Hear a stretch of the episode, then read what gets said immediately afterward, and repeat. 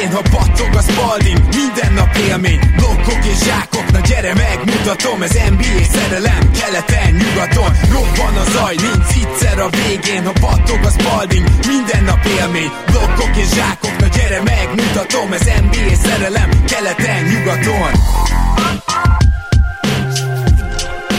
Éj jó! Szép jó napot kívánunk mindenkinek, ez itt a Rap City keleten-nyugaton podcast a mikrofonok mögött, kivételesen Gobodics Tamás és Rédai Gábor. Szia Tomi! Szia, örülök, hogy itt lehetek. Na hát ugye mondtuk, hogy Zoli egy milyen szülinapi hétvégét tart, de ma is azért két csapatot végig elemzünk, és talán Tomiból kitalálhattátok, ha bár őt szinte minden csapathoz meghívhatnánk, szóval, hogy a Miami Heatről lesz szó, és Tomi azt hiszem, hogy mint első csapatként a Miami Heat azzal kell kezdenünk, hogy Pat Riley-nak a mindig nyerni próbálok mentalitása azt hiszem, hogy az Antetokumpóra félretett pénzben indult, de aztán valahol ez a félretett pénz végül Kyle Lowry-ban manifestálódott, szóval a nagy terv nem jött be, de a B-terv gyakorlatilag bejött, és kicsit menjünk oda-vissza, hogy ennek a csapatnak szurkolni, azért kicsit olyan lehet, hogy két-három évente megpróbáltok rámenni a bajnoki címre, kérdés, hogy mennyire sikerül. Most szerinted indokolt volt az, hogy egy egyébként fiatal magot is tartalmazó csapat egy ilyen lépést tegyen? Szerintem a Miami-nek a fiatal magja azért az nem olyan túl, tehát nem túl sok játékosból áll egyébként, van ugye Adebayo, Robinson és Hero igazából az a három ember, akik azért jó játékosoknak számítanak, de hogy azért melléjük mindenképpen kellenek azok a veteránok, akik, akik egy playoff menetelésben különbséget tudnak jelenteni. A kérdés az, hogy sikerült-e ilyen embereket szereznünk. Uh-huh. Mondtad is ugye Rádinak ez a mindig győzni akarása, hogy ez nekem egy kicsit így, így nem tudom, tavaly is ugye nem mentünk rá végül is Hardenre, Olint nem mondtunk legalábbis arra, hogy őt megszerezzük, meg most ugye Janis se jött össze, nem tudom, hogy ebbe volt-e bármiféle szerepe Rájninak, hogy, hogy bármiféle hatása arra, hogy ez így alakuljon, de azért kicsit ilyen, ilyen másodvonalas történet lett ebből szerintem. Uh-huh. Meglátjuk azonban azt, hogy maga a csapat az meddig képes eljutni, mert úgy, ahogy a Miami Heatnél emlegettük azt, illetve te ezzel nem annyira értettél egyet, lehet, utólag már sokkal inkább, hogy talán egy outlier szezon volt az, amikor ugye döntőbe jutottatok, azért most is igazságtalan lenne azt mondani, hogy a Miami a helyére került a tavalyi szezonban, szóval nyilvánvaló, hogy ez a keret, ez erősebb annál, mint amit tavaly mutatott, már mint az, ez a keret Kyler nyilván, de egyáltalán a Miami Heat alapembereit nézve is, a tavalyi szezon az egy alul teljesítés volt, egy csalódás, nem? Így van, ugye ezt a mostani csapatot, meg ezt a mostani nyarat is igazából a, a buboréktól kezdve érdemes értékelni. Pont azért, mert ott viszont nagyon erőn felül szerepelt a Miami. Nem is azt mondom, hogy, hogy a Miami volt annyira brutálisan jó, inkább azt mondom, hogy ott a konkrét ellenfelek nem tudták megugrani ezt a buborék, buborék szintet, vagy amit az a különleges helyzetot eredményezett, és ebből jött ki az, hogy kis szerencsével és jó játékkal, meg jó formaidőzítéssel ott ugye excel sikerült nyújtani. Tavaly viszont pont ennek lett az ellenkezője, igazából, a, a, és ez vissza lehet kötni a buborékhoz, mert nyilván onnantól, hogy, hogy ennyire késő lett vége a szezonnak a Miami számára, onnantól nem nagyon lehet lehetett ezt jobban menedzselni, plusz jött ugye mindjárt szezon elején egy Covid, plusz csomó sérülés, ugye ez sok csapatnál így volt nyilván, és nálunk igazából nem sikerült összeszedni sem fejben, sem fizikálisan ezt a brigádot tavaszra, vagy hát nyárra, és kicsit-kicsit ez is eredményezte azt, hogy most ilyen, hát nem tudom, mit gondolsz erről, de hogy ilyen, ilyen bunkó csapat lesz ez a Miami idén. Ajaj. szimpatikus figurák is vannak benne, ugye a Lári nyilvánvalóan nem arról marad emlékezetes, hogy, hogy mindenkinek szétrúgja a bokáját mondjuk, de azért amikor Morris meg Tuckert igazolunk, meg hasonlóakat, akkor azért, akkor azért láthatjuk, meg nyilván a meglévő emberek, ugye Adebayo Butler plusz Lauri, azért láthatjuk, hogy itt nem feltétlenül a 130-at dobunk minden meccsen forgatókönyvben fogunk nyerni, ha nyerünk bármit, hanem azzal, hogy 80-at fogunk kapni. Bizony, bizony, igen. Hát ezt így előre is bocsátom már most, hogy nem, hogy top 5-be várom a miami védekezésbe, hanem akár top 3-ba. Nyilván ez majd azon is múlik, hogy ki mennyire egészséges, tehát ez, ez elég egyértelmű. Én, én azt hiszem, hogy kicsit kezdhetnénk azzal is akár, hogy csak, bár draftotok nem volt, de csak találtatok valakit, akit Summer League-ből leigazoltatok két meccs után, ő pedig Omer Jurtseven, és hát a, a, a egyrészt a fiatal magot egészíti ki, de másrészt ugye a Larry cserében elment Achiuva, és ezzel gyakorlatilag a cserecenteretek elment. Lehet, hogy ez inkább csak az alapszakaszra vonatkozik, mert nagy valószínűséggel a playoffban Adebayon kívül igazi magas ember lehet, hogy nem is játszik majd a rotációban. Ugye nagyon efele mentünk most megint el az előző rájátszásban, úgyhogy nem gondolom, hogy Spolstra nem reagálna erre, de tény, ami tény, Achiuva elment, és, és tulajdonképpen egy kicsit a helyére érkezett, nyilván ott van még Deadman, Jurtseven, Számítasz-e arra, ugye ennek a játékosnak ti adtatok egy egyéves szerződést, a következő év már nem garantált, számítasz-e arra, hogy ő pályára kerül, számítasz-e arra, hogy ő konkrétan a hát győztes mérkőzésekhez érdemben hozzá tud járulni?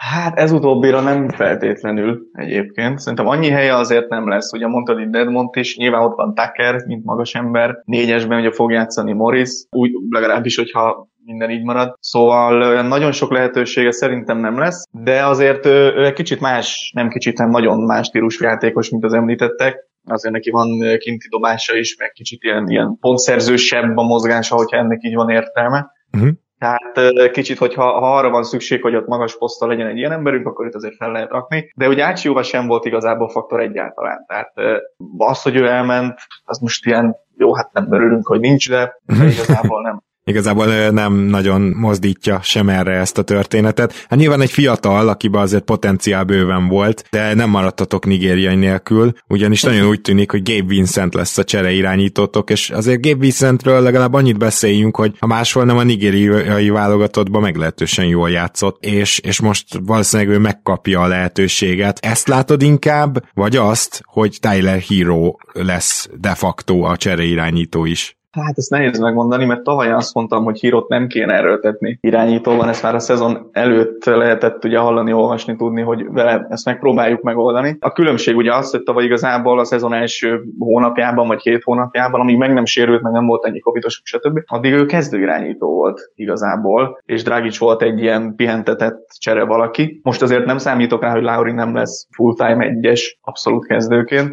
úgyhogy hírónak is a szerepe kicsit biztos megváltozik ehhez képest, Szerintem a csere irányító poszt az még nem dőlt el egyébként egyáltalán. Lehet, hogy szezon közben fogunk valakit leakasztani még oda. Gabe Vincent egyébként, ha Spolstra rendszerében megtalálja a helyét, mert azért nyilván ő tudott gyenge játékosokból is jónak kinéző játékosokat produkálni. Szóval ha ő megtalálja a helyét, akkor azért ő hasznos lehet, és akkor meg lehet oldani ezt a posztot. Úgyhogy egyébként nyilván nálunk olyan igazi klasszikus irányító, ugye sem Kendrick Nunn nem volt ilyen, sem Dragic nem ezt játszotta, mert hogy keveset játszott mondjuk egy alapszakaszban. És ugye a Butler is labdázik, Adebayo is passzol, vagy, vagy playmakerkedik, úgyhogy nem biztos, hogy ez a legsarkolatosabb pont. Vincent szerintem jó lehet, ha Spolstra tudja használni. Azért akartam először rajtuk átmenni, mert ők azok, akik esetleg bekerülhetnek ebbe a rotációba, de tulajdonképpen akkor nézzük meg magukat az igazolásokat, mert hogy ugye hozzátok került, ahogy említetted, Tucker, Morris, és gyakorlatilag két négyes posztos játékos, mert a, a négyes poszt teljesen üres volt Miami-ban. A kérdésem az, hogy Tucker, meg akár Morris is, tehát hogy ők nem túl nagy nullák támadásban, mit gondolsz? Mert ez a csapat, ez jelenleg úgy néz ki, és erről nyilván még később beszélünk, hogy Kyle Lowry és Jimmy Butler irányít, ami nem rossz, ne, nem is elit, azért szerintem Lowry még mindig egy nagyon-nagyon jó playmaker, nyilván, hogy öregszik azért például a betörései azok egyre kevésbé hatékonyabbak, de le- lesz itt azért ballhandling, viszont nem tudom, hogy mennyire fér el mellettük két olyan játékos, aki támadásban már talán csak a sarok triplákra jó. Ez különösen vonatkozik Tuckerre, aki még arra se nagyon volt jó már a végén. Te is ilyen irányba indultál volna el, mert azért Tuckernek oda kellett adni egy rendes pénzt, ugye, tehát egy emelét azért oda kellett neki adni. Persze nyilván a piac egyébként egyébként nem bővelkedett olyan négyesekbe, akik akár egy bajnok esélyes csapatban is kezdhetnek a védekezésük miatt. Szerintem azt eh, kellene egy kicsit különválasztani a hitnél, és ilyen szempontból egyrészt optimista vagyok, másrészt meg kicsit aggódom is, ugyanabból azokból kifolyólag, hogy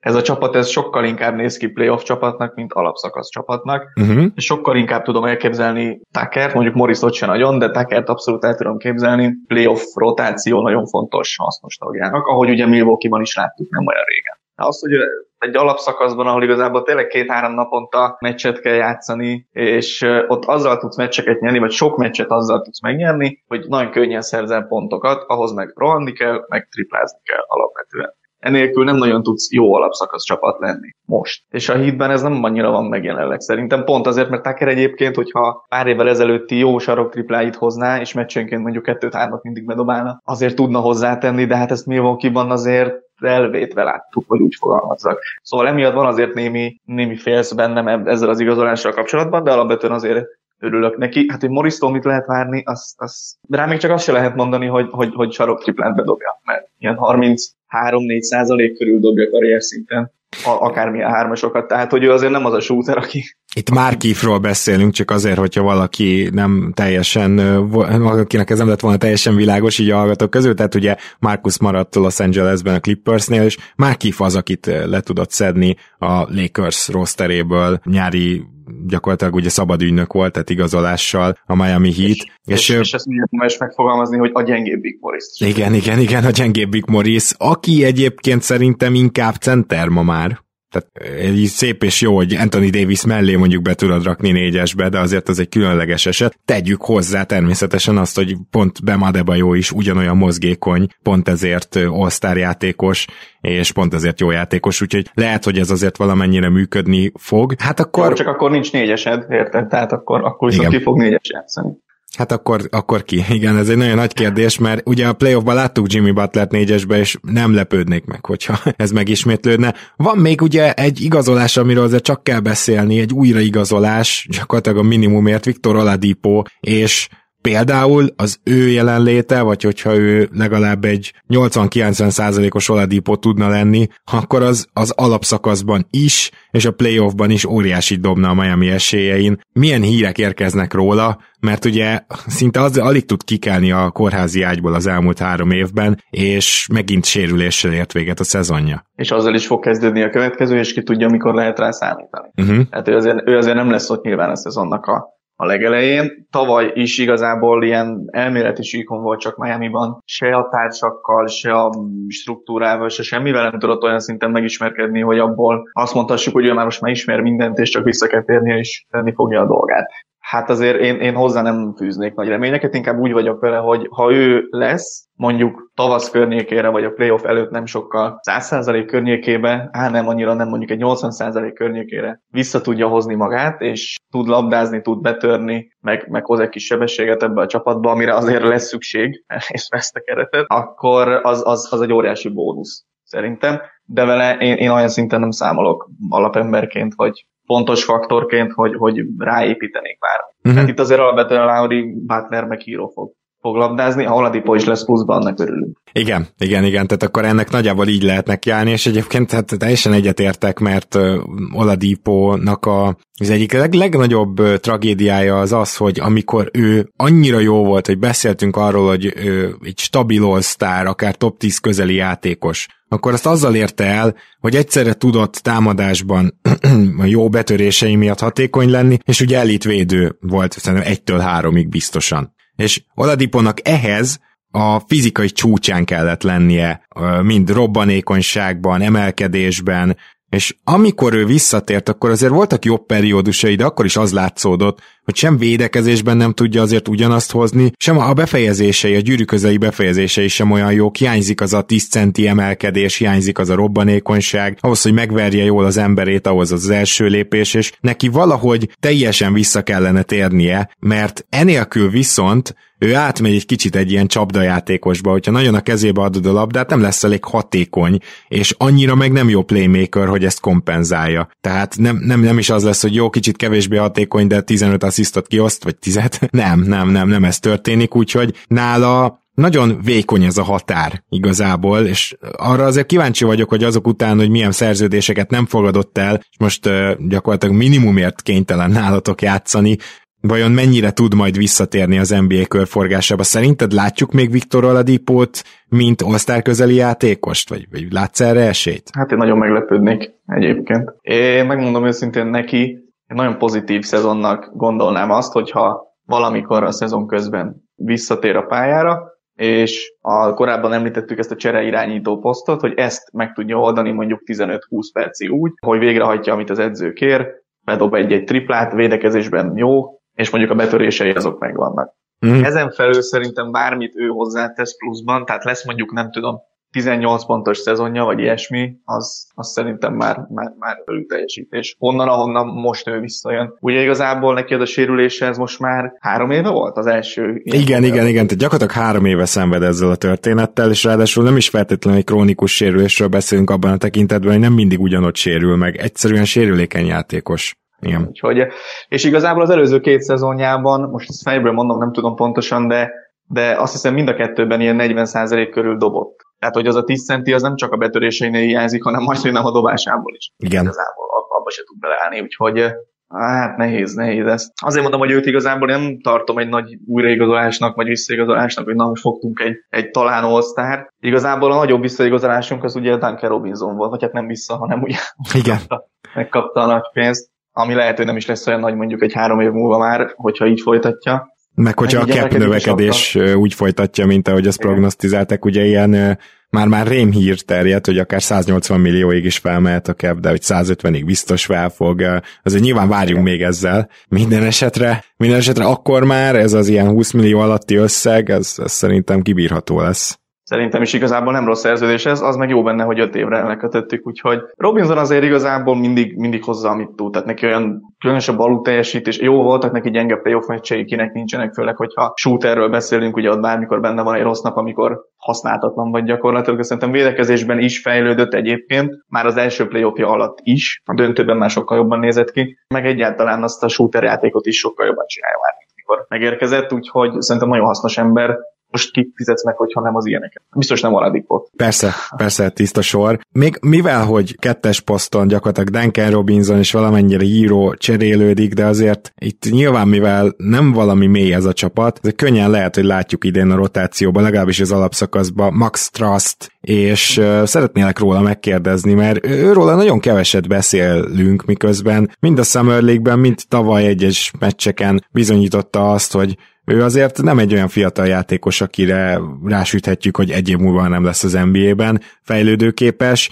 Vársz tőle bármit, mert én meggyőződésem, hogy lesz olyan meccs, ahol megkapja a lehetőséget. Ebben egyetértünk egyébként. Uh, Ezt most úgy mondtad, mintha ez lenne az adás történelmének első közös nem, gondolata. Persze nem, nem.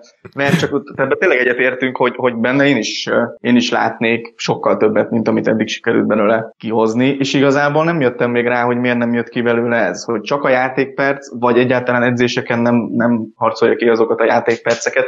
Igazából mondod azt, hogy vékony ez a keret, én ezt értem, de hogyha Oladipo is játszik, meg Gabe Vincent is játszik, meg mindenki játszik, akkor pont ezeken a posztokon vagyunk úgy tele, hogy megint nem látom azt, hogy hogyan lesz mondjuk 15-20 perces játékos. Uh-huh. Igen, mert az egyes-kettes posztra azért így, így a végére meglesztek. Hát nyilván mondjuk Oladipo sérülten kezdi a szezont, akkor ez már alapból is ad eh, Max Strassnak eh, lehetőséget. Max Strauss, lehet, hogy úgy kell mondani. egyébként. Ezt senki nem tudja. Ezt, ezt se, ja, értem, tehát ezt ilyen misztikus homály fedi, hogy, hogy hogy kell, mert most, most ránéztem a basketball reference-re, már ugye adás előtt is nézegettem, csak azt nem, hogy hogy kell kiejteni, és náluk Max Truss. Na jó, hát ezt majd, ezt majd egyszer megtudjuk, amikor többet játszik. jó, tehát akkor gyakorlatilag így megnéztük azt, hogy, hogy milyen kelet, keret áll rendelkezésre, majdnem azt mondtam, hogy kelet, és tényleg azt is meg kéne néznünk, hogy milyen kelet áll rendelkezésre, mert a Miami-nak nyilván ezen kell majd elsősorban áthámoznia magát, és azért a Kyle Lowry, Duncan Robinson, PJ Tucker, Bama Debajo és um, Jimmy Butler ötös, az tehát ezt szögezzük le még egyszer, hogy egészen frenetikus védekezésre lehetne számítani, és ehhez ott van talán a legjobb egyző az egész ligában, vagy esetleg az egész világon, Eric Spolstra. Mit gondolsz, hogy mind a ketten emlegettük már, hogy ez védekezésben lesz erős ez a csapat, de hogy mennyire lehet erős? Tehát főleg itt az életkor az, ami több játékosnál is bejátszik, hogy nem vagyok benne teljesen biztos, hogy itt 82 meccsezni fognak Lauriék. Ez megmutatkozhat majd a védekezésetekben, vagy, vagy tudtok egy olyan átlagot hozni, amivel ez egy garantáltan top 5-ös, akár top 3-as védekezés? Itt megint azt kell mondanom, amit már mondtam kicsit korábban, hogy Szerintem ennél a hitnél meg kell különböztetni az alapszakaszt és a rájátszást. Egyébként minden csapatnál meg kell ezt különböztetni, hogy mire jó, vagy mire alkalmas az adott keret. Szerintem ez a Miami, ez teljességgel playoff keret. És és az alapszakaszban ez egy nagyon jó védekezés lehet valójában, de itt nem hogy 82 meccseket, szerintem ilyen 70-eket, hogyha játszik mindenki, pihentetésekkel, kisebb sérülésekkel, betegségekkel, bármivel együtt, az nagyon extra lesz. Uh-huh. És itt ebben és itt ebbe a felsorolt mindegyik játékos benne van, tehát akár Butler, akár Lauri, akár Tucker, akár tényleg Robinson is, Hiro is, bárki. Ugye Hírónak is azért voltak már sérülései, szóval nem lehet azt mondani, hogy egy ilyen vasember annak ellenére, hogy fiatal. Igen, de Bemadevajót nem véletlenül nem soroltad ide, mert ő viszont igen. eléggé vasember. Igen, igen, de ki tudja, lehet, hogy ez pont most szakad meg, és akkor, akkor meg baj van. Tehát uh-huh. azért nem lehet így, így, így kijelenteni. Hogy mire lehet jó ez a hit védekezésben plafont tekintve? Igen, plafon az az, hogy a legjobb védekezésük lesz a ligában, szerintem. Nagyon homer hangzik, hogy akár a top 1 gyakorlatilag. De, tehát, hogy... de ez nem homer tip, szerintem ez a plafon.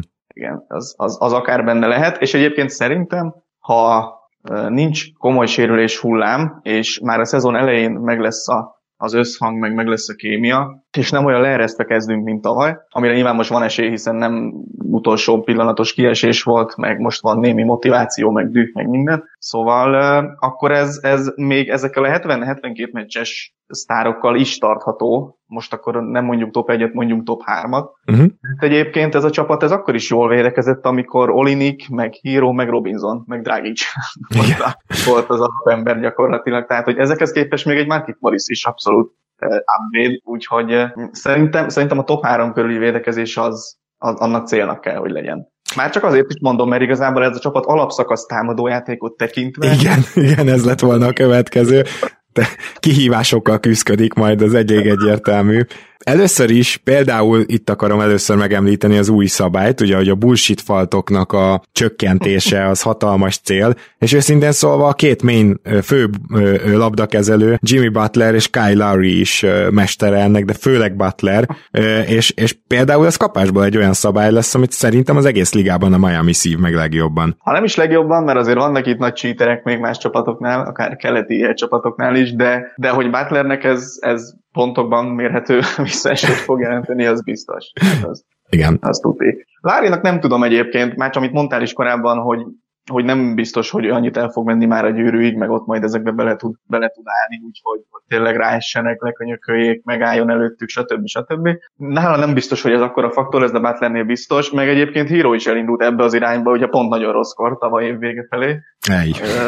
úgyhogy, úgyhogy nála is érdekes lesz ez. De egyébként szerintem támadásban az lesz egy nagyon fontos faktor, hogy Bemádebajo tud-e szintet lépni, vagy legalább a tavalyi szezonnak az elején látott önmagát mm, állandósítani, vagy tartósan hozni. Ott egy darabig úgy tűnt, hogy sokkal inkább ilyen dominánsabb ember tud lenni, aki megcsinálja magának, pozíciózik, betör, stb. stb. Aztán ez valahogy elfelejtette egy idő után.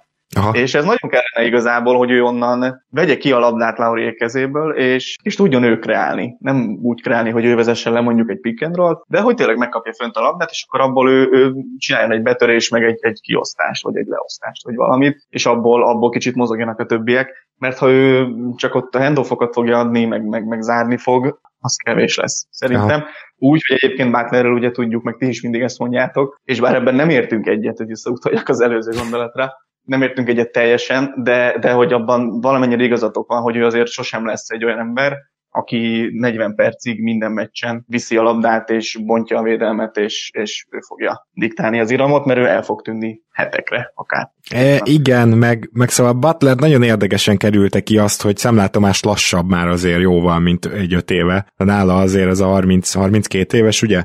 Tehát Igen. nála ez a kor, ami nem mindenkinél látszik, nála látszik, és mégis ott tudott maradni, és szerintem egy kicsit a bullshit faltok kiharcolása is egy e felé tett kísérlet volt, ami, ami lehet, hogy most nem lesz, szóval ilyen szempontból azért érdemes lesz majd nézni Butler támadásban, meg hogy ugye abban nem vagyok biztos, hogy sokáig tarthat az az ő karrierjében, amíg ő az alapszakaszban nem hajlandó eldobni az üres triplát. Ezt, ezt azt gondolom, hogy ebben viszont nagyon is egyetértesz velem. Már csak azért is, mert Adebayorról azért nem érkeznek egyelőre még olyan hírek, hogy ő majd tervezi ezt a játék. Már ilyet már kaptunk, hogy tervezi majd egyszer belerakni a játékába a triplát, de őszintén szóval én nem hallottam, hogy az az idei idény lesz. Nem, meg nem jönnek róla jó edzés videók, mint Ben Simmonsról, meg Dwight Howardról szoktak, hogy most ők éppen triplát dobálnak.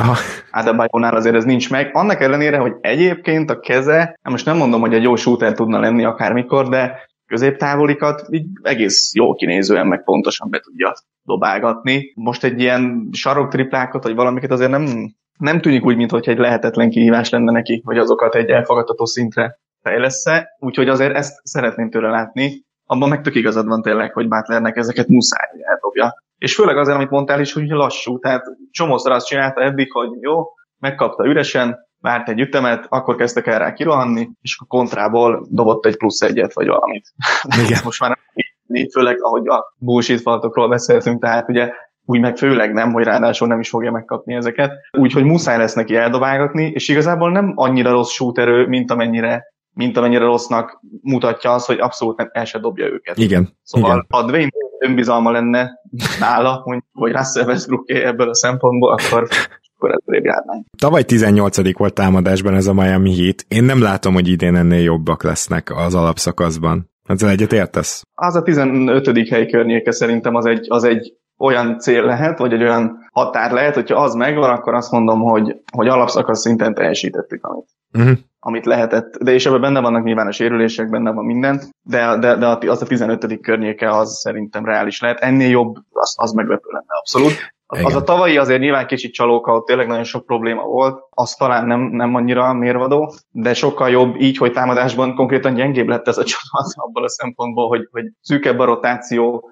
öregebbek az emberek, és igazából a spacing nem javult semmit, tehát hogy igen, muszáj. muszáj. Hát, uh, igen, ez érdekes, mert Nan meg, uh, meg Dragic elvileg ugye jobb tripla dobó Laurinál, hogyha csak a százalékokat nézed, összességében viszont szerintem nem. Tehát az, hogy Kyle Laurinak, hogy milyen nehéz triplákat dobott el Torontóban, és mennyit abból, azt ebbe bele kell számolni. Én ilyen szempontból kíváncsi leszek, hogy most, amikor ugye Kawai volt mellette egy másodlagos playmaker, akkor azért nagyon sok idő kellett, mire Kawai eljutott odáig, hogy egy üresen lévő Laurit megpasszoljon, és Lauri egy üres kecsen shoot triplát, azt, azt nagyon durva szinten dob. Tehát ez ebben az ő százalékai szerintem nagyon megtévesztőek az elmúlt két évből, ő egy üres kecsen triplát liga elit szinten dob be meccsen, úgyhogy, úgyhogy erre mondjuk kíváncsi leszek, hogy, hogy mennyire lesz hajlandó ilyen szempontból Butler keresni Laurit. A másik irány az, az meg lesz, tehát Lauri keresni fog mindenkit. Szerintem, hát én ilyen 8-9 asszisztos szezont is bőven kinéznék Kyle Lauriból. Mondom ezt annak ellenére, hogy ugye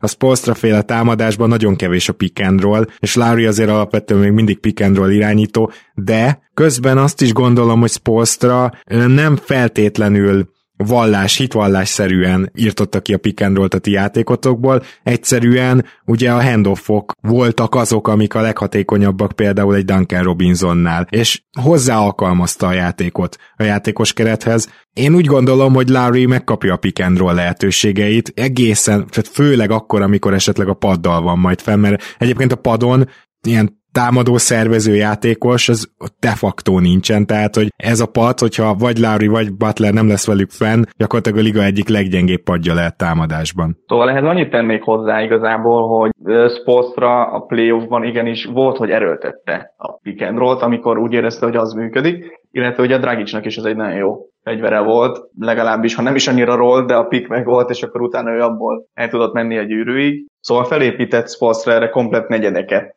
a playoffokban, hogy Dragic pick and rollozik.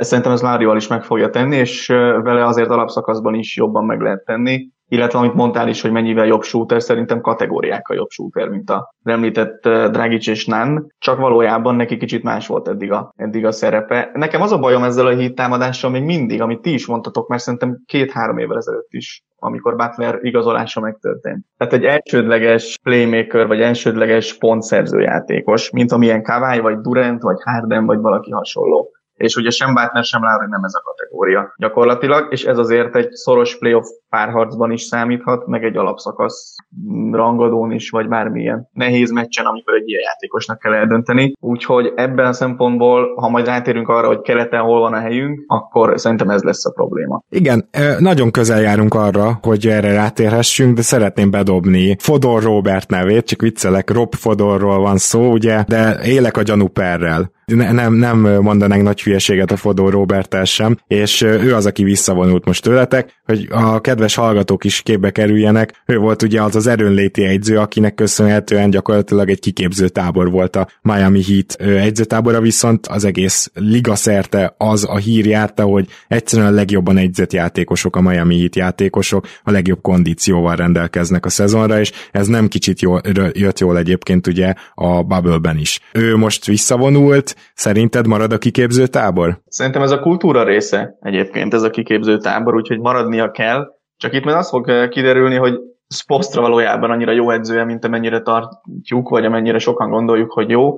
Mert hogyha ez tényleg a sikereknek az alapját ez a fizikai állapot adta, meg ez az erőléti felkészítés, akkor, és, és, és taktikailag meg mindenben már csak erre lehetett építkezni, és ilyen, akkor, akkor viszont, amit eddig beszéltünk, annak a nagy részét kidobhatjuk, Aha.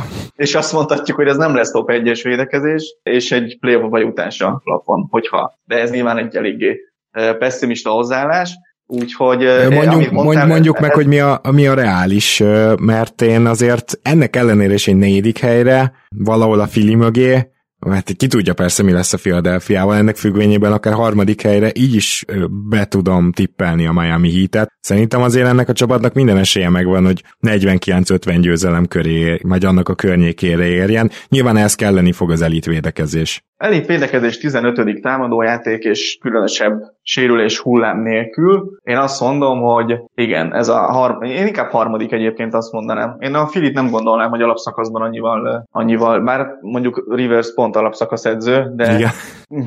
de nem gondolom, hogy ők annyival jobbak lennének. Valahova oda a harmadik, negyedik helyre, azt beleszámítva, hogy Brooklynban és Milwaukee-ban is mindenki egészséges, és nagyjából végigcsinálják a szezon. Ez főleg ugye Brooklynnál kérdéses. A Milwaukee pedig szerintem visszatér a két évvel ezelőtti alapszakaszához, és nem lesz olyan visszafolytott tavaly, úgyhogy őket mindenképpen a Miami elé várom. Akkor ebben nagyjából hasonlóak vagyunk. A katasztrófa potenciál mekkora ebbe a csapatba? Ugye Hero tovább celepkedik, Kyle Lowry-ról kiderül, hogy bizony az évek most már fognak rajta, Jimmy Butlernek nagyon rosszul jönnek a szabályváltoztatások, tehát azért lehetne itt sorolni a dolgokat. Benne van az is, hogy ez a csapat ez megint ilyen hatodik, hetedik hely környékéig csúszik vissza? Önerőből, vagy valaminek a hatására? Hát én azt mondanám, hogy ha kettő-három bejön ezekből a potenciális uh, problémákból benne van, azt nem tudom elképzelni, hogy ne legyünk ott a playoffban. Mm. Annál rosszabbat azért nem tudok ebből a csapatból kinézni egyelőre, ha nem történik tényleg valami olyan katasztrófa, hogy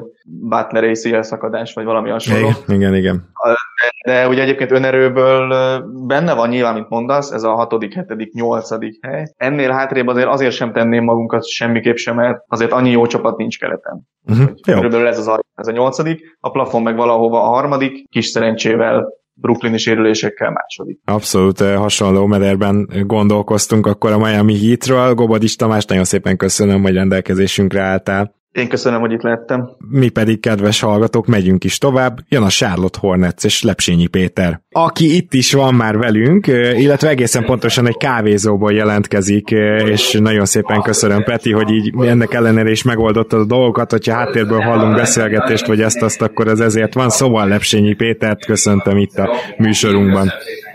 Így igaz, előre is elnézést, így tudtam megoldani. Szia Gabi, és köszöntöm a kedves nézőket is, örülök, hogy itt lehetek újfent nálatok, bár már rég volt. Igen, igen, nem tegnap volt. Először is, ha már ugye nem csak mint Hornes Drucker, hanem mint Marvin Williams, hát ügynök számunkra legalábbis kerültél be itt a köztudatba, illetve a műműsorunkba, azért muszáj megkérdeznem, hogy a visszavonult Marvinról milyen hírek vannak, hogyan éli életét. Ó, hát nagyon boldogan. Most házasodott, nem régen, két, két hónapja, másfél hónapja, régi barátnője, párja, Sína őt vette el, és hát boldogan családapaként igazából két gyönyörű szép kislánya otthon tevékenykedik, illetve más bizniszeit is intézi, de most azért főként első számú családapaként tevékenykedik. Mm, az otthon, az most Charlotte? Igen, igen, Charlotte, Charlotte-ból. Tehát akkor hazaköltöztek, és hát el is érkeztünk ilyen hamar rögtön a Charlotte Hornetshez, milyen meglepő, amely csapat azért tavaly bőven hogy is mondjam, csak egy, egy ígéretes és rendkívül látványos szezont hozott le. Ugye én azzal kezdeném a Charlotte Hornetsről való gondolkozást, hogy azért már tavaly is bocsánatot kértem Borégótól, akit az, az előtti években úgy éreztem, hogy nem igazán tud semmivel kitörni, feltűnni az egyzők között. Hát a tavalyi játékotok teljesen mást mutatott, még akkor is egyébként, amikor éppen Lamelo Ball, aki nyilván sokkal jobban kezdett már ruki évében, mint azt lehetett várni, még, még akkor is, amikor ő éppen sérülés miatt ült. Még akkor is, hogyha ezt az időszakot megszenvedtétek, és hogyha összességében támadásban nem voltatok jók, azért azt el kell mondani, hogy talán a legtöbb labda mozgással játszó csapat volt a Charlotte Hornets, és a látványosság mellé azért párosult egy viszonylag jó eredmény is, küzd, újra küzdeni tudtatok a playoffért, ez a küzdés ez nem hozott eredményt, ezt tegyük hozzá, de mindenképpen egy lépés volt abba az irányba, hogy ez a csapat újra ott lehessen majd egyszer a playoffban, és én már most lelövöm azt, hogy nem várom azt, hogy ez idén lesz, de ettől függetlenül kicsit ilyen pozitív meglepetés volt talán számodra is, számotokra is, Hornets Zuckerek számára ez a tavalyi szezon, nem? Igen, abszolút. Először a, a Borrego vonalra reagálnék. Azért így a Hornets drukkerek körében nem ennyire konszenzusos ez a dolog, hogy Borregónak egyáltalán itt van a helye. Ugye ennek a tavalyi csapatnak is egy elég markáns identitása volt, ez a gun stílus, ez nagyon jellemezte, és hát ő ezt maxolta ki gyakorlatilag, ezt nagyon jól felismerte, viszont ezek az in-game szituációkban, ezek a változtatások, ezek még mindig abszolút nem mennek neki, és egy kicsit előre szaladhatok, ugye a tavalyi Wizards, illetve Pacers elleni meccsen is ez, ez nagyon-nagyon kiütközött főleg a Pacers ellen. Ugye ezek voltak azok az élethalál meccsek, aminek köszönhetően végül lemaradtatok a play-inről. Így igaz, a playoffról, igen. Hát azért mondtam a play-int, mert ugye gyakorlatilag a tizedik helyről is lemaradtatok végül. Igen. Igen. Igen.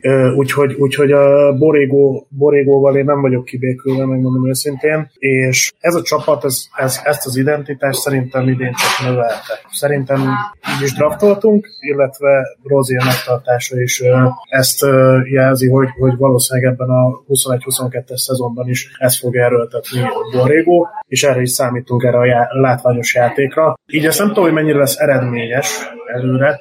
Ugye nagyon sokan azt mondják, hogy léjén helyek valamelyike meg lehet, és hogy közel 50%-os mérleg körül lehet a Hornets, de én egy kicsit óvatosabb vagyok ezzel, ezzel kapcsolatban. E, igen, akkor meglepően hasonlóan látjuk a dolgokat. Azt hittem, hogy rád is ugye átragad ez a bizonyos lelkesedés, és esetleg arra fogsz gondolni, hogy, hogy itt az idő, hogy még egyet lépjetek, de én is igen óvatosabb vagyok, és talán tényleg Borégóból kell kiindulnunk, aki ezzel a látványos játékkal azt is elérte azért, hogy kult szituációkban nem tudtatok védekezni, és azt is elérte, hogy a, hogy is mondjam csak, bár a keret elképesztően sok az assist, sok a playmaking, de ugye maga a keret ehhez a játékhoz mégsem annyira alkalmas, mert futni ugyan tudnak, de dobni hát nem igazán. Gyakorlatilag erről beszéltünk Zolival sokat a Hornets idény végi teljesítménye kapcsán, addig tart ez a gárda, amíg bemennek a triplák. Ha bemennek a triplák, akkor jó, akkor tudnak meccset nyerni, ha nem mennek be a triplák, akkor abban a pillanatban vége a dolognak. És nyilván ezen a legfőbb változtatást mondjuk nem Borégó teheti, hanem az, hogyha Lamelóból még egy szintet lép, és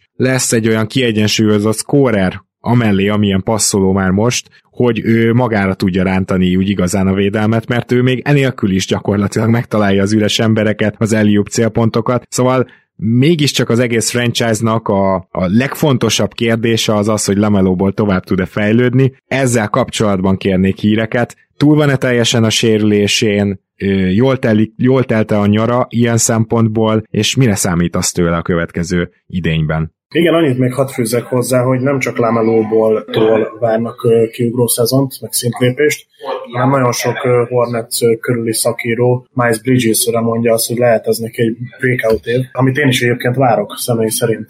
Tehát azért azt már láttuk tavaly az utolsó 20 meccsén, hogy 20 pont körül átlagolt, 7 pattanót szedett és konzisztens játékot hozott. Ezt, hogyha fent tudja tartani, akkor szerintem a padról beszállva ő egy, egy óriási uh, scoring punch lehet, és Lamelót segítheti. Tehát tavaly sem érkezett a padról az a, az a scoring punch, amit ugye vártunk, és aki be, be tudta volna tenni a közösbe a pontokat. Talán idén ez változhat, Bridges előrelépésével. Lamelo Ballnak a, a sérülése az kihemelt, én úgy tudom, hogy a csukló sérüléséből nagyon jól felépült, és egy százszerzalékos edzés munkát végez és a training campre is abszolút 100%-os formában tud megérkezni. Uh-huh. Úgyhogy tőle, tőle én ezt a szintlépést várom idén. Rozének ugye tavaly volt egy abszolút karrieréve minden tekintetben, és annyiban vitatkoznék egy kicsit itt a, a, a shootinggal kapcsolatban, hogy igen, nagyon sok streaky shooterünk van, ilyen például ugye Lamelóból Bridges és PJ Washington is, tehát hogyha elkapják, akkor 3-4-et zsinórba bedobnak, de, de nagyon komoly uh, shooting slumba is be tudnak kerülni, akár egy meccs, meccsen belül is. Igen, hát szerintem ezt mondjuk azért fontos látni, mert pont a kiegyensúlyozottságot akadályozza meg, hogy ennyire a triplákra építitek a játékotokat. Ugye nincs igazi olyan játékos, aki be tud törni konzisztensen, nyilván ez ezért is van. Ilyen Gordon Hayward is be tud törni, még Rozier is be tud törni, és nyilván Ball is be tud törni, egyikőjüknek sem ez a fő fegyvere és ez, ezért kicsit adta is magát, hogy ilyenné tegye a csapatot Borrégó, szóval mondjuk ezért nagyon nem akarom én őt megtalálni, nyilván az a majdnem történelmi asszist százalék, amit tavaly hoztatok, az pedig magáért beszél, hogy ezt a sok playmakinget azért ő ki is tudta használni, de hát ennek ellenére sem volt top 15-ben, messze nem a Hornets támadásban, szóval ez, ez ezért egy ilyen izgalmas, érdekes kérdés, mert ma azt látjuk, hogy a sok playmaking az jó támadást eredményez, és nálatok ez mégse volt így. És nyilván majd az igazolásoknál kitérünk arra, hogy ez csapatszerkezetileg végül is milyen okokra vezethető vissza, de most kezdjünk már el akkor a drafttal is foglalkozni egy picit, mert hogy nagyon nehéz szerintem egyelőre értékelni a draftotokat, ugyanis Book Knight-ot ott, ahova csúszott, ott ki kellett húzni, és um, még akkor is, hogyha Book Knight egy fantasztikus dobó egyébként, ő, ő egy ilyen hatodik ember típus, ne, nehéz elképzelni azt, hogy olyan tökéletes fit lenne nálatok, ahol még ugye Graham távozása után is tele vagytok ballhandlerrel, és gyakorlatilag Monk helyére érkezett, illetve azt a Kai Jones-t húztátok ki, aki egy rendkívül atletikus magas ember, és nála nyilván az lesz a kérdés, hogy ő fel tudja fogni, hogy mi történik körülötte a pályán, mert egyelőre azt láttuk, hogy a kosárlabda IQ-val vannak problémái, az atletikus képessége semmiképpen sem. Szóval itt pozitív és negatív dolgok mind a két jelöltnél, te mit vársz tőlük, illetve eddig milyen hírek érkeznek róluk? Igen, hát a dra- draft az szerintem eléggé felemásan alakult. Ugye Book Knight-ot, ahogy mondtad is, kihúztuk a 11. helyen. Ez egy ajándék, ugye a legtöbb mock draft az ilyen 6. 7. helyre projektálta őt, és nagyon jó kombogárd, elképesztően jól dobott a Yukonon is. Már, viszont ezt nem tudom, hogy ez mennyire fog majd átöltetődni az NBA-be, mert amellett, hogy tényleg betörni is tud, gyűrű közel is, közelben is tud befejezni, illetve azért a hármasai is ülnek, hogyha elkapja a fonat, amellett azért vannak gyengeségei, és szerintem az egyik nagy tátongójuk, amit be kell tömni, az a, az a guard pozícióban való védekezés, és hát ezt nem ő fogja megoldani. Tehát, megvan, megvan hozzá a képessége, ugyanúgy, ahogy Lamelónak is ott vannak a méretei, illetve a képessége, de ez még valahogy nem jött ki belőle sem. Ezért sem értem például az Ismith igazolást, mert hogyha így nézzük, akkor, akkor egy ilyen defensive juggernaut kellett volna szerintem guard posztra, aki, aki gyakorlatilag más se tud csak védekezni. Igen. E, ehelyett, ehelyett hoztunk egy olyan embert, aki, aki gyakorlatilag semmit nem tud, de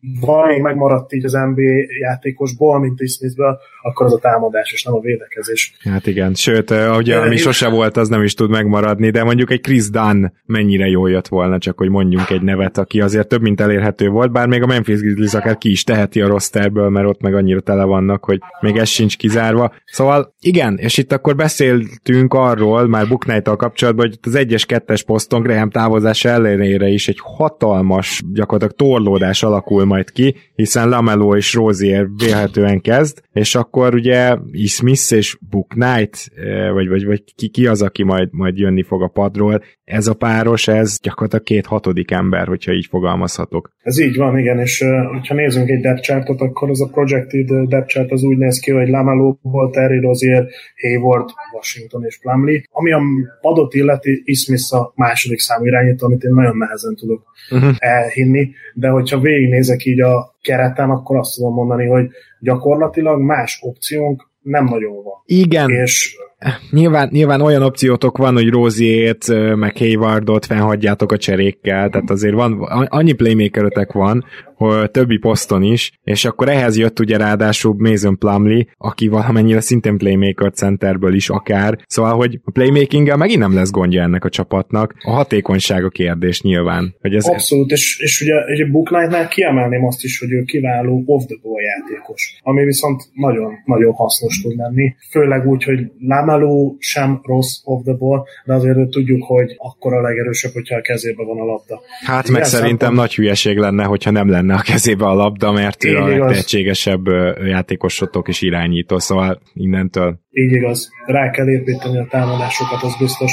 Említettük még ugye Kay Jones-t magas poszton, 19. helyen húztuk ki, ugye ez eredetileg a New York Knicks pick volt.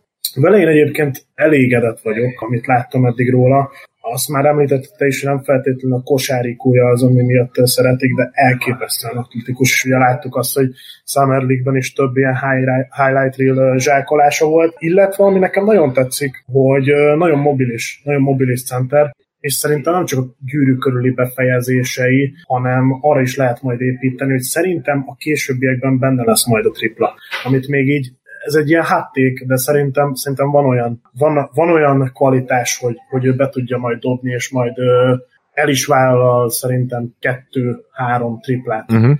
per meccs. Én ezt belelátom abszolút, és vele egyébként nagyon elégedett vagyok, és kell is ugye magas posztra, mert azért szerintem a mai NBA-ben egy Mason Plumlee-vel, egy Vernon Carey Jr.-ra nem lehet neki menni egy szezonnak, ilyen center rotációval, viszont még mindig százszor jobb, mint Bismarck Biombo. Igen, Biombo amikor ő a saját fizikai csúcsán volt, akkor egyszerűen olyan jó védő volt, hogy le lehetett szarni azt, hogy egyébként támadásban ő nem nulla, hanem mínusz. Tehát ez a kicsit ez a, az idei taker. de, igen, de, igen. de, de, ez de ugye, nem tavaly volt. Tehát ez nem tavaly az volt, igen. Ez nagyjából Torontóba volt egyébként, és a Raptors elég jól engedte el ilyen szempontból, mert utána kapta a nagyobb szerződést ugye Orlandóban, és még, még ott is közel volt ahhoz a szinthez, de onnan egy lejtmenet indult, és nyilván ez nem fogja segíteni azokat a plegykákat, amelyik szerint egy jó négy-öt évvel idősebb, mint amennyibe van írva, de ne is menjünk ennyire el. Amit az egész off-season legrosszabb húzásának gondolok, az Kelly Oubre Junior szerződtetése. Egyrészt nem ér 12 milliót, másrészt oké, okay, csak két év, de tulajdonképpen nem tudjuk, hogy Lamelóban milyen ütembe fejlődik, és harmadrészt pedig Kelly Oubre Junior egy, egy újabb Miles Bridges, csak kisebb potenciállal, kevésbé nézem ki belőle azt is, hogy például tud majd úgy triplázni, mint ahogy Bridges elkezdett, és nem azt mondom, egy ilyen futós csapatban nyilván ő is rendkívül látványosakat fog zsákolni, de egyébként ennek a csapatnak, amire szüksége volt, vagy amire szüksége van, az a shooting és a védekezés, és Kelly Oubre Jr. egy közepes védő és egy kicsit közepes alatti inkonzisztens shooter. É, nyilván az előző éve annyira rosszul sikerült, hogy ennél sokkal durvábbakat mondhatnék, de nem akarok csak egy év alapján ö, ítélni és azért őt is hosszú távon kell nézni. A Sunsba azért jobban megvolt a szerepe és a helye, hát itt most gyakorlatilag egy ilyen kilencedik ember lesz 12 milliós szerződéssel, ha PJ Washington valóban kezd. Abban persze lehet bízni, hogy PJ Washington lesz igazából a cserecenter is, ezt egyébként nem tartom elképzelhetetlennek, akkor Kelly Oubre is többet játszik, de nekem ezt tetszik legkevésbé az off-season húzásaitok közül. Nem tudom, te hogy vagy vele. Én egy kicsit az Uber szituációt máshonnan közelíteném meg. Hallgattam most napokban egy podcastet, a Lockdown podcast, Hornets podcastet, és ott beszélték azt, hogy valószínűleg ő csere eszetnek nagyon jó lehetne, akár összecsomagolva egy mcdaniels vagy egy Book a Ben Simmons szágában, ami ugye most, most uh-huh. még mindig folytatódik, és jól tudom, pont a, a napokban jelentette be, hogy ő nem szeretne csatlakozni majd az edzőtáborhoz, és nem szeretne újra pályára lépni a Sixers mezben, úgyhogy én egy kicsit így tekintenék rá, és gyakorlatilag, hogyha egyeznének a, a fizetések, akkor, akkor akár egy, egy rozét is bele lehetne rakni ebbe a cserébe. Ó, na már iz, kezdene izgalmas lenni ez a történet, hogyha rozét is bele lehetne rakni. Ugye nagyon érdekes elgondolás önmagában az, hogy Simons és Lamelóból együtt létezhet-e, mert hogy, de, de tehát ne, nem, nem érzem őket túl jó fitnek, de ettől függetlenül a védekezésen instant segítene Simons, és lehet, hogy nálatok centert játszana. Igen, small ball centerben abszolút el tudom őt képzelni. Nekem akkor tetszik Simons a legjobban támadásban, hogyha, hogyha nyilván támadja a gyűrűt, és megvan a lendülete. Viszont, viszont ahogy te is mondtad, ez valószínűleg kioltaná egymást, ugye kioltanák egymás lemelóval, és én sem látom magam előtt, viszont, viszont amit kiemeltek itt a podcastben is a Hornets beatwriterei, hogy gyakorlatilag ha van egy jó elérhető talent, akkor rá kell menni, és nem kell gondolkozni, és, és majd az edzői stábnak a feladata az, hogy hogy építi be, hogy építik őt be, és hogy majd milyen szerepet szánnak neki. És én ezzel valahol egyet is tudok érteni. Tehát uh-huh. azt mondom, hogy ha van reális esély arra, hogy Ben Simmons charlotte jöjjön, és odáig fajul a helyzet, és esetleg a Philadelphia is rájön arra, hogy hát azért a csillagos eget azért nem kérhetjük el érte, és egy kicsit reálisabban kezdenek el gondolkozni, akkor azt mondom, hogy akár mi egy jó csomagot össze tudunk érte rakni, és jöjjön, és örülnék is neki. Azért a szavaid mögött megbújt talán az is, hogy Kelly Oubre Juniorral kapcsolatban te se vagy úgy egyébként, ha rajtatok marad, annyira bizakodó. Abszolút nem. Én nem, nem látom itt a helyét a csapatban. Tehát, hogy főleg nem, ahogy te is mondtad, ennyi ennyi pénzért, én ezt nagyon túlfizetésnek érzem, még akkor is, hogyha ha jól tudom, akkor a második éve az csak részlegesen garantált. Így van, abból csak 5 millió garantált, 5 igen. millió, igen. Viszont, viszont én azt mondom, hogy, hogy amit mutatott a Golden State-ben tavaly, az szerintem kritikán aluli volt. Az, hogyha azt mondaná nekem valaki, hogy a Phoenix, Phoenixes éve alatt mutatott teljesítményt át tudná ültetni, akkor azt mondom, hogy még lenne is hely a rotációban de én, én nem látom. Nagyon sokat kéne védekezésben fej, fejlődni ahhoz, hogy ide ebbe a Hornets rosterbe valahogy rotációt tudjon lenni, és megtalálja a helyét Borrego. Igen, egyébként érdekes, amikor egy ennyire hihetetlenül atletikus, tényleg rendkívüli adottságokkal rendelkező játékos néha ennyire nem tud védekezni, de szóval nála is ez a kosárikú probléma, és azért mindig úgy gondolunk szerintem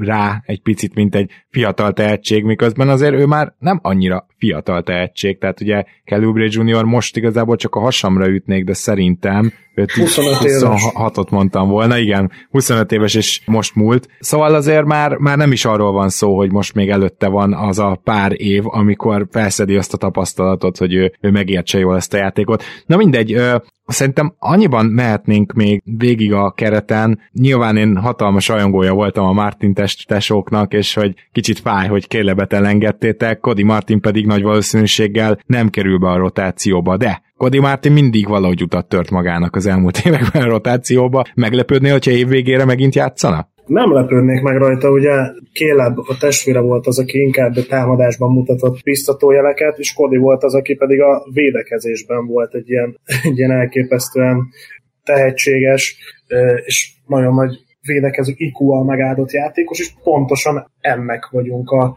hiány, hogy pont ezért nem csodálkoznék rajta, hogyha esetleg a Hornetsnek a playoff álmai ténylegesen így a az alapszakasz végére így elúszni látszódnának, akkor, akkor ő kapna komolyabb perceket, akár ilyen 12-15 percet is. Hm, azt hiszem, hogy hasonló lesz a kifutása a gondolatmenetünknek. Ez a Hornets, ez nagyjából átlag alatti védekező és átlag alatti támadó csapat lesz, és mivel, mivel ez nem, a rámos könyvek szerint nem jelent túl sok jót, így mennyire értesz egyet azzal, hogyha én ezt egy 37 kötőjel 39 győzelmes csapatnak tartom, amelyik vagy bekerül alulra súrolva a play vagy nem, de hogy mondjuk ilyen szempontból ezzel a kerettel olyan óriási erőlépés, meg ezzel a center rotációval nem történt. Ez így igaz. Én azt tippeltem előzetesen, hogy ez a 39-40 hmm. győzelem is meg lehet akár, viszont annak tudatában, hogy kelet is azért erősödött, de főleg ugye a top csapatok, az élet csapatok lettek még erősebbek. Tudom, hogy te például a, a Pacers-től is egy, egy bounce back élet vársz. Igen. Én is egyébként.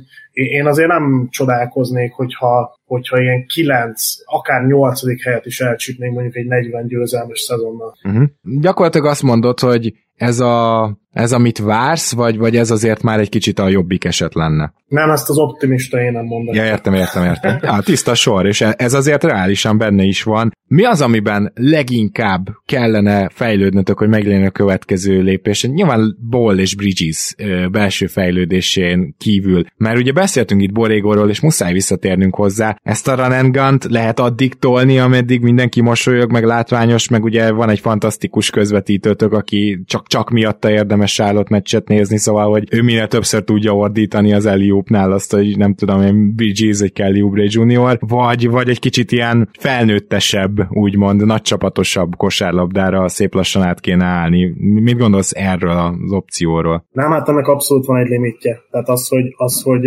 ezt, ezt kimaxoljuk, ezt nem, nem sokkal lehet a tavalyi szezon fölött ezt, ezt hozni. Tehát ezen még nyilván lehet látványosabb, lehet kicsit hatékonyabb is, de én nem látom azt, hogy ez hosszú távon kifizetőbb lenne. Már csak azért sem, mert tavaly kezdtem el azt érezni, hogy, hogy Kupcseknek a munkája, és az a struktúra, amit, ami, ami őt jellemezte, akár a Lakersnél is, az most kezd beindulni, és, és én mhm. kimondva, kimondatlanul is úgy érzem, hogy, hogy kicsit Jordan is háttérbe vonult, és azt mondta, hogy, hogy tél a karmesteri pálca, és a tavalyi szezont is ennek tudom be, és sokkal inkább, mint, mint Borrégónak. Viszont a, ha már coaching staffről beszélünk, egy óriási veszteség szerintem az, hogy Ronald Morant, aki, akit abszolút egy ilyen players coachnak tartott, mindenki nagyon szerettek a fiatalok vele dolgozni. Ő ugye a Pacershez ment segédedzőnek, uh-huh. ő volt az egyik komolyabb név a, a segédedzőink közül. Viszont a jó hír az az, hogy hasonló kaliberű edzővel tudtuk őt pótolni, nagyon sok jót is hallottam Norm Richardsonról, aki, aki szintén ezt képviseli. Neki se volt annyira veretes NBA karrierje, viszont, viszont nagyon megtalálja, a, főleg a fiatal játékosokkal a hangot, és abszolút bíznak is benne a fiatalok, úgyhogy őt sikerült valamilyen szinten pótolnunk. Kíváncsi leszek, hogy ez majd a játékra milyen hatással lesz. Én is, és egyébként szívesen nézek majd Charlotte meccseket idén is, mert tavaly rászoktam, tehát nyilván itt egy elképesztő show kommentátor van, és ráadásul kicsit ilyen sokosárlabdát is játszik eh, ez a Hornets, az ugye más kérdés, hogy nyilván a szurkolók azt szeretnék, hogyha a fiatal mag beérésével ez majd eredményekkel is párosulna, és tényleg érdemes nyitva tartani cserék szempontjából is a szemünket a Hornetsre, ahogy ezt te is mondtad, é, tehát sok változós még ez a szezon, maradjunk annyiban. Mielőtt elbúcsúznánk, van-e bármilyen sztorid, történeted, amit meg akarsz esetleg osztani, akár a fiatalokról, akár arról, hogy Hayward például mennyire van túl a legújabb sérülésén? A fiatalokról külön történet nincsen, ennyit tudok, hogy ez, ők nagyon-nagyon sajnálták Morednek a távozását, viszont, viszont Hayward, hayward kapcsolatban én úgy tudom, hogy neki a, a rehabilitációja az, az a legutolsó sérülésénél ezt megváltoztatta a rutint, és ezért is volt az, hogy lassabban, de, de sokkal, ami, ami most egyébként egy trend az NBA-ben, hogy megvárják azt, hogy százszázalékos legyen, és nem erőltetik, és, és hosszabb távra nézik a, a játékosnak az egészségét, és azt helyezik előtérbe, illetve, ha jól tudom, akkor a, a Hayward a diétáján is változtatott. Úgyhogy én azt hiszem, hogy tőle, ha ezt a tavalyi szezont, amikor egészséges volt, csak duplikálni tudja, már akkor, akkor jól járunk, és ennek a, ennek a felsorolt dolgoknak még valamilyen szinten meglátszik az eredménye is, akkor meg abszolút boldog leszek, hogyha még előre is tudna lépni. Uh-huh. Hayward tőle, tőle, tőle akár egy ilyen borderline All-Star szezont is várok és kinézek. Annyira egyébként nem is volt ettől messze tavaly sem ugye a sérülés előtt, szóval igen, persze ez Haywardban még benne van, meg nyilván azért Hayward is felnőtt, és talán most már véget érnek a hajnali ötig konzol előtt, gaming konzol előtt töltött éjszakák is, tehát hogy ez nem biztos, hogy rosszat tesz. Na igen, igen, igen, ő is nagy, nagy streamer, akár csak PJ Washington, Lamelo is szokott egyébként sokat játszani. Hát ez egy fiatal keret, és azt gondolom, hogy ebbe a profilba abszolút beleillik ez is. Igen, igen, kíváncsi vagyok amúgy Jordannek erről a véleményéről, de ezt lehet, hogy sose tudjuk meg.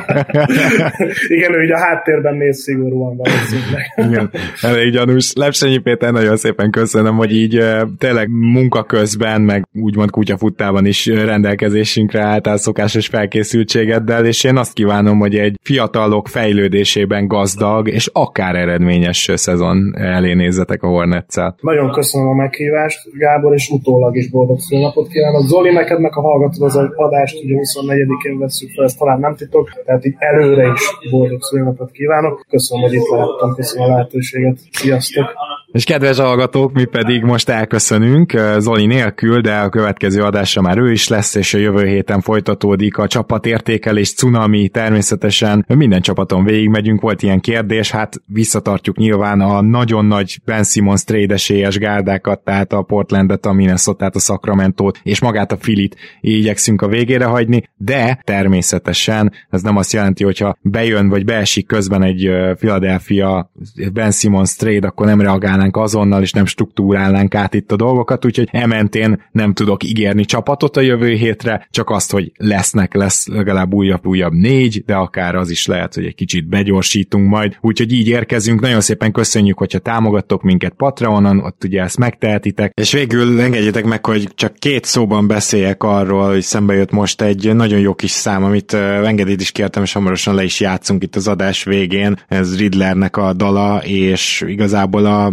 gyermek, illetve nő családon belüli bántalmazásról szól. Én azt hiszem, hogy ez egy olyan téma, amiről Magyarországon ilyen csendes hallgatás van, és azt szeretném ezzel a dallal is megmutatni, hogy lehet, hogy mondjuk nekünk ebben nem volt részünk, ez a szerencsés eset, és statisztikailag egyébként van rá egy jó 30% esélyünk, azt hiszem, de lehet, hogy még több, hogy, hogy ez ne legyen igaz, de nem is volt ebben részünk, szinte gyakorlatilag bármelyik szomszédunknak lehetett, ha ilyet tapasztalnátok akár a környezetetekben, akkor van egy NANES segélyvonal 0685 illetve az Okitnak 24 órában hívható krízisvonala 0680 20 55 20. És csak magára a problémára szeretném ezzel a dallal felhívni a figyelmeteket. Köszönöm szépen, hogy velem tartotok, velünk tartotok itt a Keleten-nyugaton podcastben. Minden héten egy nőt megöl a jelenlegi vagy a volt partnere Magyarországon második nőt ért valamilyen fajta erőszakkal kapcsolatban élete során. Áldozat rendőrséget hív, addigra már 30-40 bűncselekmény mértékű bántalmazáson túl van. A szülőknek kétharmada tartja elfogadhatónak, hogy a gyereket megüti, megüti, megüti, megüti, megüti, megüti, megüti. Ez a büntetés, most én vagyok apa dühösök le Csak magának köszönheti a kurva büdös kölke Ha nem tartja be soha, akkor mégis mit ér a szabály? Mindig elfelejti, ki tartja el meg, hogy kié a lakás. Melózni kell mindenért, így a szeretetért is. Egy pofonba nem halt bele, kapta meleget én is. Mégis lett belőlem valaki, hiszen kell némi szigor. És ha látszik az ütés nyoma, úgysem kérdik ki volt. Csak rinyálásra tanítja a szemét ribanc anyja. Azért tisztizik csak neki, mert végig hallgatja. Ő meg félrekúr a tükörben a mell mellét igazgatja Most meg tanulják milyen nyomot hagy a derék szíjam csatja. Fogalmuk sincs basz meg a rám nehezedő stresszről Ez csak az bírja, aki minden nap elegendő szesztölt Hívja a 112-t és sikít, hogy rendőr kell Mire kiéreznem panellakás lesz, ha nem vesztőhely. A filmekben azt látod, milyen boldog lehetnél De ehelyett csak megéget az otthon melegség. A félelem láthatatlan, de belülről szétmar a segélykiáltásod. Elnyeli a négy fal. A filmekben azt látod, milyen boldog lehetnél De ehelyett csak csak megéget az Otthon melegség, a félelem láthatatlan De belülről szétmar a segélykiáltásod Elnyeli a négy fal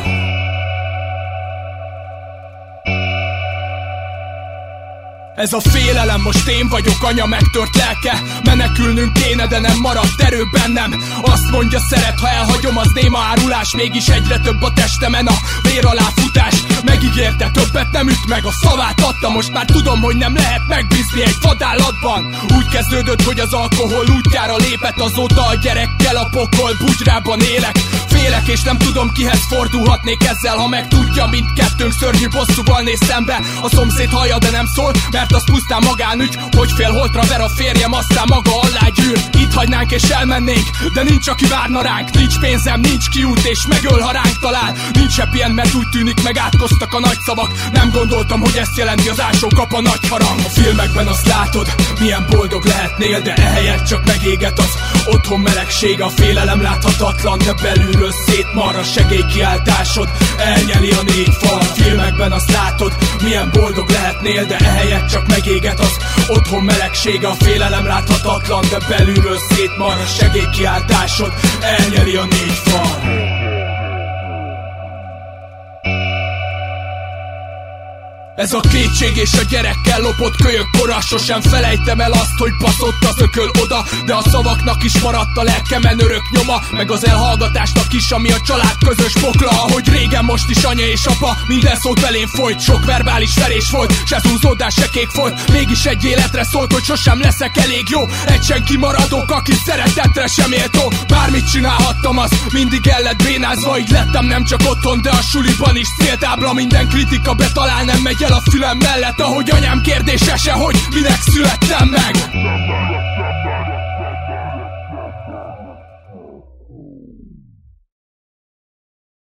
Ha más podcastekre is kíváncsi vagy, hallgassd meg a Béton műsor ajánlóját.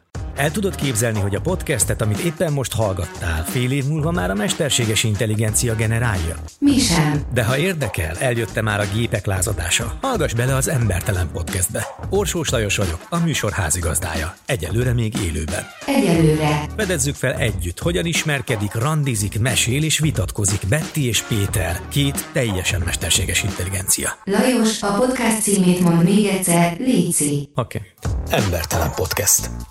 Ez a műsor a Béton közösség tagja.